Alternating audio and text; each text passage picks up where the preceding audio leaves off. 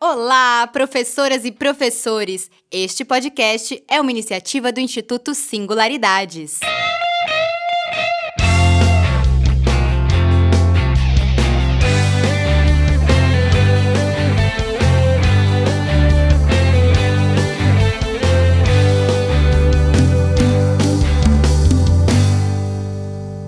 Este é o quinto episódio do podcast do curso BNCC do primeiro ao quinto ano Matemática, concebido pelo professor Guilherme Santinho Jacobic, que é doutor em História, Filosofia e Metodologia de Matemática pela Unicamp e mestre em Educação Matemática e Ciências pela USP.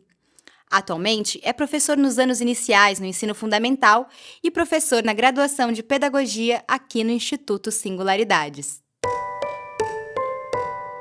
No episódio anterior, mergulhamos nas entrelinhas da BNCC para entendermos as oito competências específicas de matemática. E o que esperar do episódio de hoje? Bom, a ideia é refletirmos sobre a aprendizagem matemática por meio do diálogo. Eu sou Tati de Souza e te convido a me acompanhar nesse filosofar matemático. Bora lá? Nós, educadoras e educadores, Vivemos processos tão mecanicamente articulados sob a regência das apostilas, livros e programas pré-definidos que corremos o risco de perder a noção da potencialidade das experiências vividas por nossos alunos e que podem ser ponto de partida para ressignificar e ampliar a experiência. Não projetamos momentos de diálogos mais profundos e personalizados, em nome de cumprir programas e metas e de situar nossos alunos em um único discurso, externo a ele e pouco significativo, em geral, justificado pela escolha de um único método. Em uma concepção de ensino matemático em que a escuta é valorizada, há um enriquecimento que aponta para vários caminhos possíveis, para a construção de sentidos e novas articulações, para um contexto contemporâneo na sala de aula. Podemos entender esse norte como uma escolha consoante com aquilo que poderíamos nomear como letramento ou numeramento matemático, entendido aqui como as relações com os conceitos e conhecimentos próprios da matemática em práticas sociais, diferenciando-as daquelas associadas aos aspectos técnicos dessa aprendizagem.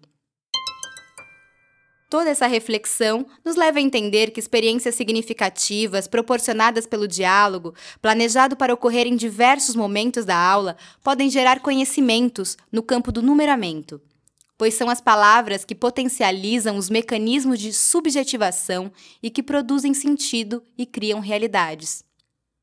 Trazendo um pouco do pensamento do Jorge La Roça Bom Dia. Os pensamentos gerados numa relação dialógica levam os aprendizes a não somente raciocinar ou calcular ou argumentar, mas, sobretudo, dar sentido ao que somos e ao que nos acontece. Os estudos do La Roça são reconhecidos principalmente por esse aspecto de valorização da experiência.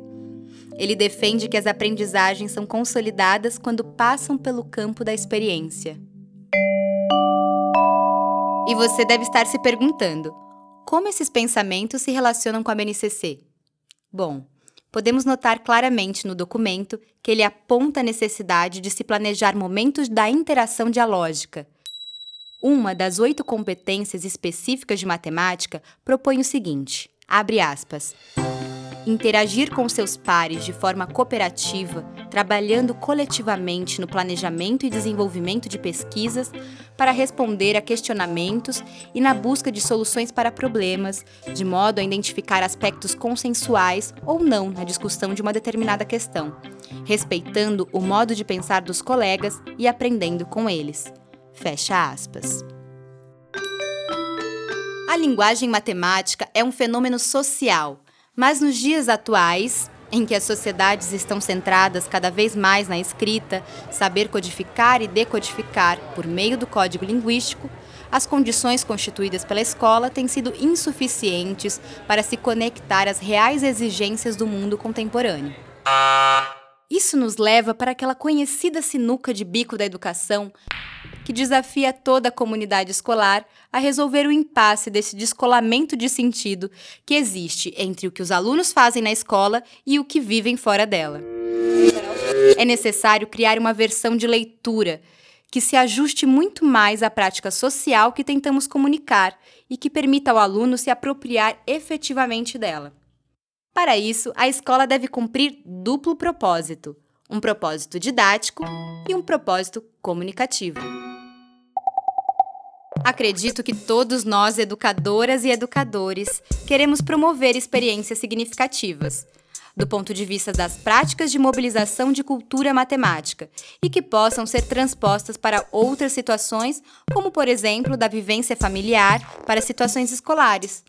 Para que isso ocorra, é necessário que a criança seja vista como sujeito da experiência.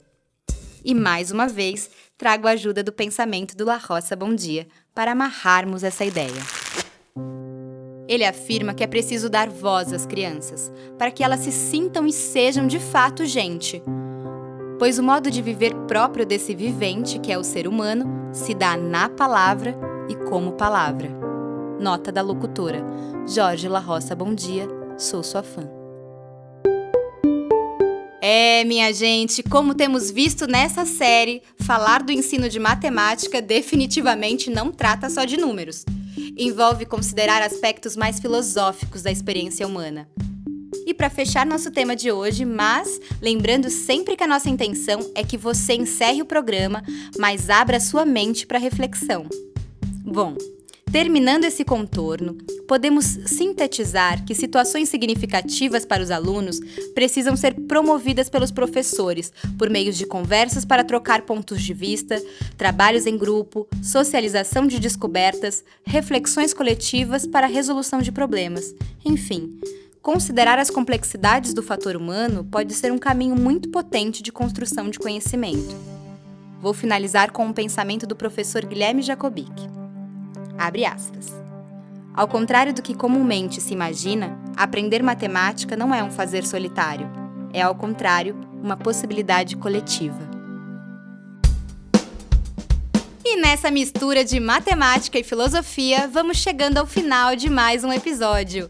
Muito obrigada por me emprestarem seus ouvidos e eu espero que essa série esteja te ajudando nessa etapa de ressignificar a sua prática em sala de aula a partir das propostas da BNCC.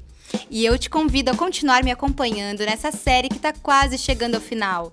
O próximo será o sexto e último episódio, onde vamos explorar as possibilidades de integrar a matemática a outras áreas do conhecimento. Um beijo, bons estudos e até mais!